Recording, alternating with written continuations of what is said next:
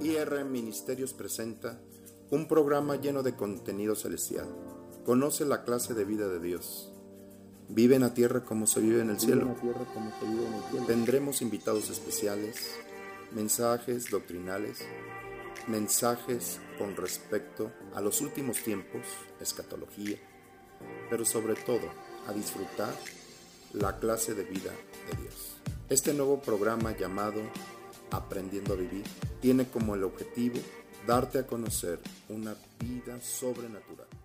Disfruta un mensaje del cielo. Hola, ¿cómo estás? Bienvenido a un programa más de Aprendiendo a Vivir, tu servidor Israel Rubalcaba, con un gusto de compartir, transmitirte un mensaje de esperanza, de ánimo y sobre todo describirte el proyecto del cielo para aquí en la tierra. El día de hoy tenemos un tema bien interesante. Vamos a hablar de dos sistemas. ¿Cómo que dos sistemas? Sí, la Escritura habla, la Biblia misma habla, que hay dos formas de vida. Nosotros estábamos acostumbrados a una forma de vida natural, la cual, la forma que tú has estado viviendo a través de los tiempos, no era lo que Dios había establecido para cada uno de nosotros. En el libro de Efesios hay una escritura muy interesante. En el capítulo dos, verso uno, dice: y Él te dio vida a ti cuando estabas muerto en delitos y pecados, en los cuales anduviste en otro tiempo siguiendo la corriente. Sí. Eh, otros hablan de sistema, otros hablan de era o una forma de vida, conforme a la forma de vida de este mundo, conforme al príncipe de la potestad del aire, el espíritu que ahora opera en los hijos de desobediencia. La misma escritura nos habla que desde un principio, la caída de Adán trajo una condición de muerte aquí en la tierra. Dios le había advertido a Adán que había dos formas de vivir. Uno que era la vida siguiéndolo a él y otro era la muerte. Esto estaba establecido desde un principio en Edén. Eh, si tú lees Génesis capítulo uno, verso treinta y uno, la Biblia habla de que vio Dios que todo lo que había hecho era bueno y que era bueno en gran manera. Pero a partir del capítulo tres habla de una caída.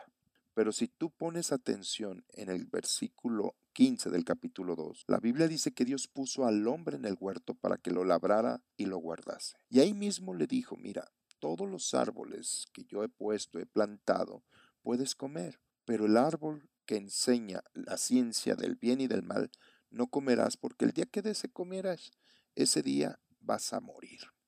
Habla de una muerte. Y la escritura nos enseña que la palabra muerte significa desprendimiento. Significa que algo se desprende de lo que está vivo. Cuando hablamos de la muerte de una persona, es que su espíritu y su alma se desprendieron de su cuerpo. Pues la muerte espiritual habla precisamente que el hombre se desprendió de Dios. Dejó de contemplar, de disfrutar y de depender de Dios para depender de sus propias fuerzas. Desde un principio Dios mostró que el hombre, por su decisión, entraba en una condición de muerte, una condición, un sistema en el cual él se iba a esforzar. Si nosotros leemos la maldición en el capítulo tres, vamos a aprender algo al respecto de esto. Génesis capítulo tres, en el versículo diecisiete, y al hombre dijo: por cuanto obedeciste a la voz de tu mujer y comiste del árbol que te mandé diciendo no comerás de él, maldita será la tierra por tu causa. Esto no fue un castigo de Dios, fue una decisión del hombre de introducir todo aquello que Dios le había dado en administración a un sistema de muerte. Maldita es la tierra por tu causa, dice, con dolor comerás de ella todos los días de tu vida, y espinos y cardos te producirá, y comerás plantas del campo. Habla de que ahora ibas a vivir con tu esfuerzo. Ibas a procurarte tus propias cosas, tu propio alimento. Tú como individuo tenías que tratar de conseguirlos, etcétera. Ahora Dios no operaba en ello. Es tu propio esfuerzo. La palabra de Dios dice que el hombre, al entregarle, al haber transgredido este principio, este mandato de Dios, permitió que entrara la muerte a la tierra. Dice en Romanos capítulo cinco, versículo doce, así lo expresa, dice: por tanto, como el pecado entró en el mundo por un hombre y por el pecado la muerte, así la muerte pasó a todos los hombres por cuanto todos pecaron. La muerte. Y la muerte vino a tomar dominio, vino a tomar, a ser una forma de vida y estableció su propio sistema. La Escritura describe como un imperio. Se vino a imponer. Dios había establecido vida para todo. Todo había, era, fue creado para eternidad. Cada planta, cada animal, todo era para eternidad. No había muerte en la tierra. Fue el hombre el que permitió que entrara la muerte. En el libro de Hebreos podemos constatarlo de esta manera. En el capítulo dos, verso catorce, la Escritura dice que, así que, por cuanto los hijos participaron de carne y sangre, él también participó de lo mismo, para destruir por medio de la muerte al que tenía el imperio de la muerte. Esto es, al diablo. Satanás estableció junto con la muerte un imperio. Y la forma de gobernar a través de este imperio era a través del temor. De las primeras consecuencias que el hombre advirtió fue miedo, porque es el sistema de la muerte. En el versículo quince dice que Jesús vino a librar a todos los que por el miedo, temor de la muerte, estaban durante toda la vida sujetos a servidumbre. Por lo tanto, la muerte se manifiesta y opera a través del miedo. Toda forma de miedo es contrario al plan de Dios. Dios no creó al hombre con miedo. Lo creó para ser un señor, para gobernar. En el capítulo tres dice la Escritura, en el versículo ocho, después de que Adán cayó, dice que oyeron la voz de Yahvé Dios que se paseaba en el huerto al aire del día, y el hombre y su mujer se escondieron de la presencia de Yahvé Dios entre los árboles del huerto. El hombre, al perder su identidad o la imagen correcta, por lo tanto su posición también decayó. Y dice la Escritura en el versículo nueve, mas Yahvé Dios llamó al hombre y le dijo, ¿dónde estás tú? Esta no es una pregunta donde establece al hombre que se escondió y, de, y Dios no lo encontraba. Es una pregunta de posición. ¿Dónde estás posicionado, Adán? Yo no te formé para estar escondido. Y fíjate cuál fue la respuesta. Y él respondió, oí tu voz en el huerto y tuve miedo.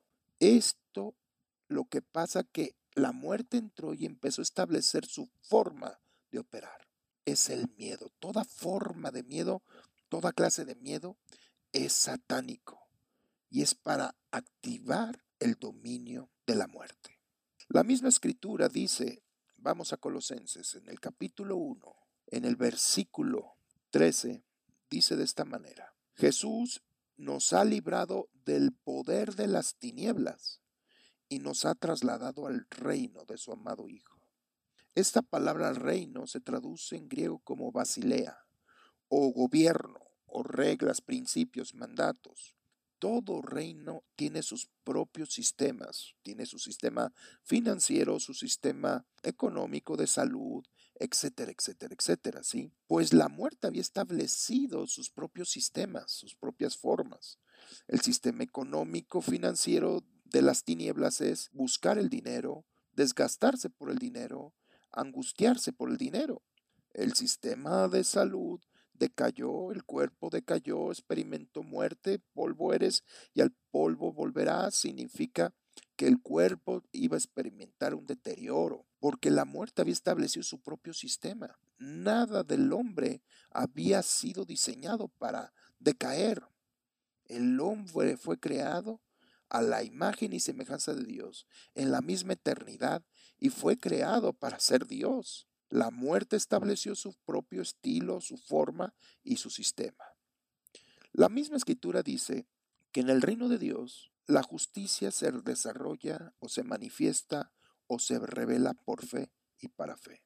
En el capítulo uno, versículo dieciséis de Romanos, dice, no me avergüenzo del evangelio, porque el evangelio contiene todo el poder de Dios para salvación. Y te dice a todo aquel que cree. Al final establece que el justo por la fe vivirá. ¿Qué clase de vida? La clase de vida de Dios. El sistema del cielo, todo es por gracia, es la operación del amor de Dios a través de la fe. Así lo establece también Romanos capítulo cuatro, versículo dieciséis. Por lo tanto, es por fe para que sea por gracia, y el decreto, la promesa, sea firme para todos.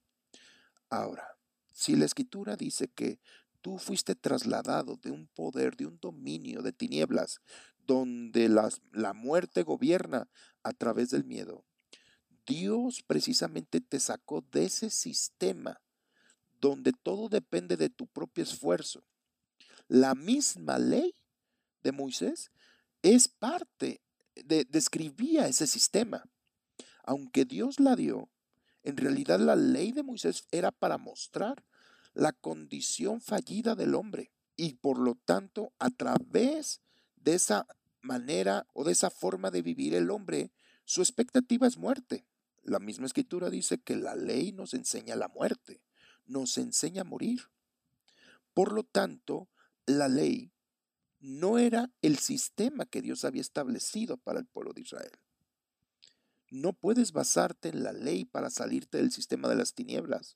Al contrario, la ley describía cómo el hombre estaba en ese sistema y su incapacidad para poder vivir por sí mismo. La palabra de Dios desde un principio establecía que todo provenía de Dios. Deuteronomio, hay una cita muy interesante que describe estos dos sistemas. En el capítulo treinta, dice así, verso diecinueve. A los cielos y a la tierra llamo yo por testigos hoy contra ustedes, que os he puesto delante la vida y la muerte, la bendición y la maldición. Escoge pues la vida para que vivas tú y tu descendencia. Aquí está, la vida y la muerte, la bendición y la maldición son dos sistemas. Los dos tienen leyes. Dice, tú eres el que decides bajo qué principios vas a caminar. Dios te dice, escoge la vida para que vivas tú y, tú, y tus hijos, tu descendencia. Pero en el veinte, versículo veinte te explica qué significa seguir la vida. Porque es muy normal si yo te pregunto, hey, este, ¿quién quiere, quién escoge vida o muerte? Pues habrá uno que pueda decir, yo escojo la muerte, pero en la generalidad todos escogerían la vida. Pues la vida te dice que lleva, te, te enseña a vivir, a caminar y, y aplicar principios para que esa vida se esté fluyendo a través de ti.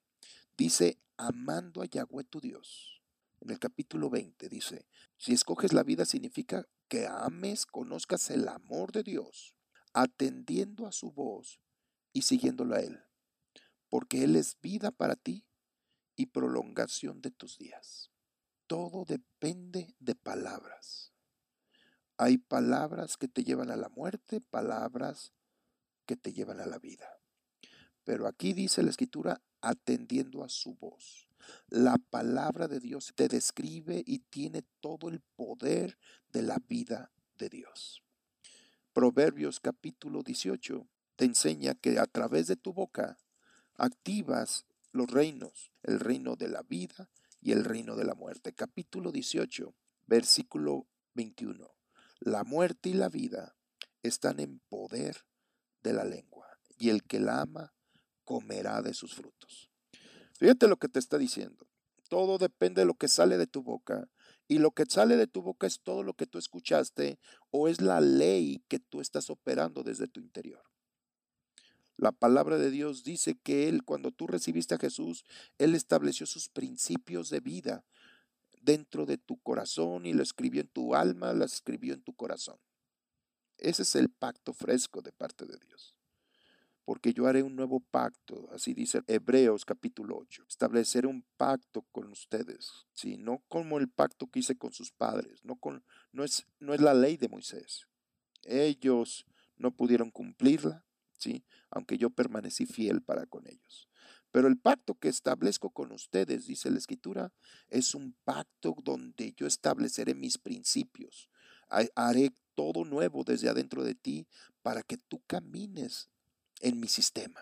Esto que dice en el libro de Hebreos, en el capítulo ocho, desde el versículo ocho, pero yo voy a leer el versículo diez. Por lo cual, este es el pacto que haré con la casa de Israel después de aquellos días, dice el Señor. Pondré mis leyes en la mente de ellos, y sobre su corazón las escribiré, y seré a ellos por Dios, y ellos me serán a mí por pueblo. Todos seremos enseñados por Dios. Él será propicio, Él se va a encargar de que todo lo que fue tu vida anterior sea borrado, ¿sí? Y establecerá lo nuevo para contigo. Es el pacto donde Él vuelve a tomar el control, vuelve a empezar a ejercer su dominio a través de la bendición, a través de ti como hijo de Dios. Esta misma cita viene en Jeremías capítulo treinta y uno, verso treinta y uno, anunciando el porvenir. Y tú vas a decir, a ver, ¿cómo está eso? Que Dios pone sus leyes en mi interior. La ley de Moisés se escribió en tablas de piedra. El hombre no era capaz de aceptar esos principios dentro de su interior, porque su espíritu estaba muerto. Dios tenía que hacer todo un acto de regeneración de vida y de establecer su propia vida. ¿Por qué? Porque el nuevo el pacto, o más bien el pacto fresco, lo que describe es la clase de vida de Dios. Es por tanto, por eso dice, sigue mi voz. Jesucristo lo estableció en Juan capítulo seis, versículo sesenta y tres. Dice, el espíritu es el que da vida, la carne para nada aprovecha. Las palabras que yo les he hablado son espíritu y son vida. Todo esto estaba anunciado. Si tú vas al libro de Ezequiel, capítulo treinta y seis, es una escritura que me gusta mucho a mí. Dice la escritura, versículo veinticinco, esparciré sobre ti agua limpia y serán limpiados. De todas vuestras inmundicias y de todos vuestros ídolos os limpiaré. Esta misma escritura confirma lo que acabamos de leer en Hebreos. Seré propicio a sus injusticias. O sea, yo me encargaré de, de, de hacer que tú seas justo. Versículo veintiséis. Te daré un corazón nuevo y pondré espíritu nuevo dentro de ti. Y quitaré de tu carne el corazón de piedra y, y estableceré o daré un corazón de carne. Y tú has de decir, ah, ya tengo un espíritu vivo. Ok. Pero no se queda ahí. En el verso veintisiete dice, y pondré dentro de ti mi espíritu, y haré que camines en mis estatutos y guardes mis preceptos y los pongas por obra. Ni siquiera tú lo vas a hacer por ti mismo. Dice, y yo haré, mi espíritu va a hacer que tú te muevas en mis principios y en mis leyes. Yo te dije que estos dos sistemas se establecen bajo dos leyes diferentes. Ya te enseñé que cada ley se activa con el hablar. Con tu boca activas la ley de vida o con tu boca activas la ley de muerte. Por lo tanto, lo que sale de tu boca es lo que tú escuchaste. Por eso Deuteronomio te describe de, esta, de esa manera. Sigue mi voz, porque yo soy vida para ti. Vayamos a Romanos capítulo ocho, versículo dos. La escritura, si tú lees desde el uno, dice, aquel que está unido a Jesús, ninguna condenación hay para él. Ya no hay una sentencia adversa. Ya para el que está en Cristo, de parte de Dios o en su vida, no hay muerte para con él. No hay algo que lo pueda acusar. ¿Por qué? Porque entró en una ley diferente. Dice que la ley del Espíritu de vida en Cristo Jesús, en el versículo dos, me ha librado de la ley del pecado y de la muerte. Y quiero ser muy enfático con eso. Desde el Edén estaban establecidas esas dos leyes, en los dos árboles. La palabra de Dios dice que Dios plantó toda clase de árbol y, y, y árboles buenos, pero puso en medio del huerto el árbol de vida. Esa palabra en medio representa el lugar de la gracia o el lugar de la preeminencia o el lugar más visible. ¿Por qué? Porque Dios quería que el hombre siempre se enfocara en la gracia, pero también puso el árbol de la ciencia del bien y del mal. Ese árbol no era malo, pero era un árbol que solamente era posesión de Dios en ese sentido. ese árbol, el respetar ese árbol, el trabajar ese árbol, porque estaba dentro del huerto, sí, pero no comer de ese árbol, le enseñaba al hombre a atender primero a Dios que a sus propios deseos o sus propias inquietudes. Esto es algo muy importante. El árbol del, de la ciencia del bien y del mal representa, sí, la ley. El participar de esa ley te iba a llevar a la muerte. En cambio, el árbol de vida no es más que Jesús, es la gracia plena. Tú, le, tú lo puedes leer en, en Proverbios capítulo tres. Dice que el árbol de vida es sabiduría, ¿sí? Que tiene de su lado derecho eternidad, de su lado izquierdo tiene sabiduría, riquezas, honra. Por lo tanto, desde el principio Dios le estaba enseñando que el hombre se tenía que desarrollar en el sistema de fe. Tenía que atender a los principios que Dios le había establecido. Esto es muy importante. Todo ser humano va a actuar en una de estas dos leyes. Lo tremendo es que muchos cristianos siguen operando bajo los principios de la ley del pecado y de la muerte. No, ¿cómo, cómo voy a estar yo en eso? Sí, porque si tú activas el miedo, la gente que está con miedo está activando esa ley. El miedo acarrea todo lo que trae, tiene la muerte. Así le pasó a Job. La escritura dice: tuve miedo y lo que ten, tuve temor, eso me aconteció. ¿Y por qué le aconteció? Porque es una ley. De seguro Job estaba hablando. En próximos programas te voy a explicar por qué Job permitió al diablo todo. No fue que Dios le haya permitido al diablo. Fue Job el que le permitió abrir el cerco. Todo por miedo, todo operaba con miedo.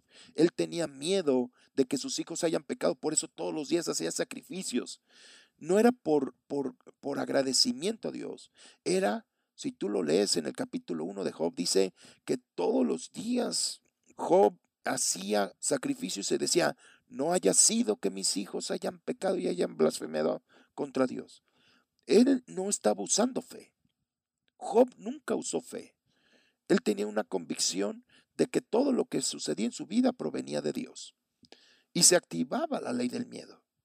Él trataba de justificar y por eso se sentía tan mal, porque decía: yo me he portado bien, he trabajado, y por qué me ha pasado esto, pero Dios sabe por qué. ¿Cuánta gente está en esos principios de engaño?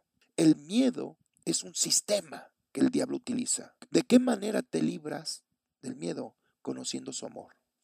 Y para terminar, quiero hablarte acerca de esta escritura. Ve por favor a Primera de Juan, capítulo cuatro, versículo quince. Todo aquel que confiese que Jesús es el Hijo de Dios, Dios permanece en él y él en Dios. Y nosotros hemos conocido y creído el amor que Dios tiene para con nosotros. Dios es, es amor, y el que permanece en amor permanece en Dios y Dios en él. En esto se ha completado el amor en nosotros, para que tengamos confianza en el día del problema del juicio. Pues como Él es, así somos nosotros en este mundo. En el amor no hay temor, porque el perfecto amor o el amor completo echa fuera el temor. ¿Quieres evitar miedo? Deja de ignorar. Desarróllate conociendo el amor. Dios no te pide que lo ames. Eso era la ley: amarás a Dios sobre todas las cosas. Él te pide que conozcas su amor. Y en consecuencia tú vas a amar a Dios de la forma correcta. Es por eso que la escritura dice que el amor no consiste en que tú hayas amado a Dios, sino que Él te amó primero. Conociendo el amor. ¿Y cómo conozco el amor? Está establecido en el Evangelio. Desarróllate conociendo el Evangelio. El Evangelio o el sacrificio de Jesús describe el amor pleno. De tal manera amó Dios al mundo. Efesios capítulo tres dice que te arraigues y te cimientes en el amor, creyendo en Jesucristo, porque de esa manera vas a conocer su amor y eso te va a llevar a la plenitud. Estos dos sistemas se están activando constantemente en tu vida. Yo te invito a que te, nos sigas escuchando lo que nosotros te predicamos lo que te estoy hablando es el mensaje del cielo, palabras del cielo, para que tú vivas la clase de vida de Dios.